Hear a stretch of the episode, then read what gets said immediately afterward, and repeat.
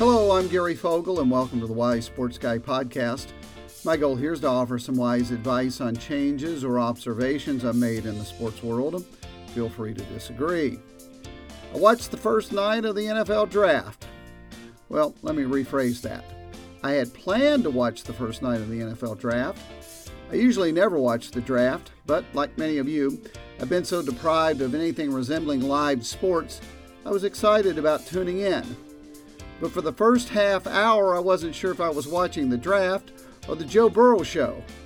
I mean, Commissioner Roger Goodell announced the Bengals were on the clock, and then they show the Bengals coach sitting in his house. Why did Goodell even announce the Bengals were on the clock? Why didn't he just go ahead and announce their pick? I mean, it's not like they went on the clock and were still sitting around debating on who they were going to draft. They've had more than three months to figure it out. They didn't need to go on the clock.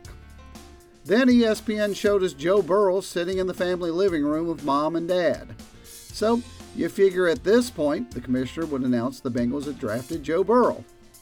But no. ESPN then aired a piece on Burrow telling us all his accomplishments at LSU.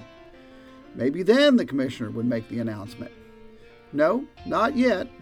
We had to hear from a panel of seven, seven different analysts giving us their opinion of Joe Burrow. Okay, maybe then the announcement? Nope. Then we heard a recorded message from Burrow, and we saw the hometown where he's from.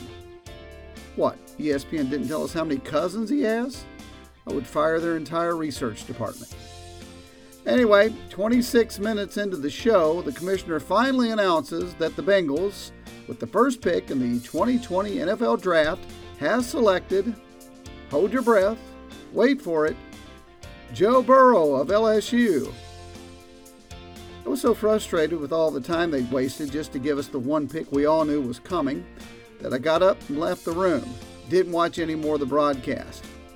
The show I was looking forward to watching all day, I was so disgusted with for wasting so much time, I couldn't watch any more. Instead, I came back into the room and flipped it over to an Everybody Loves Raymond rerun. At least Raymond gets to the point and doesn't waste my time. In the show, Raymond's a sports columnist. Wonder what he thinks of Joe Burrow. I'm surprised ESPN didn't have him on their panel of experts to ask him.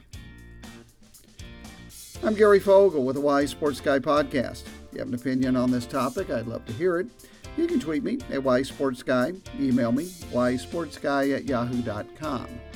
Not sure where you listen to my podcast, but you can find it on a variety of platforms iHeartRadio, iTunes, SoundCloud, or my website, wisesportsguy.com. My next podcast comes to you on Tuesday. Till then, thanks for listening.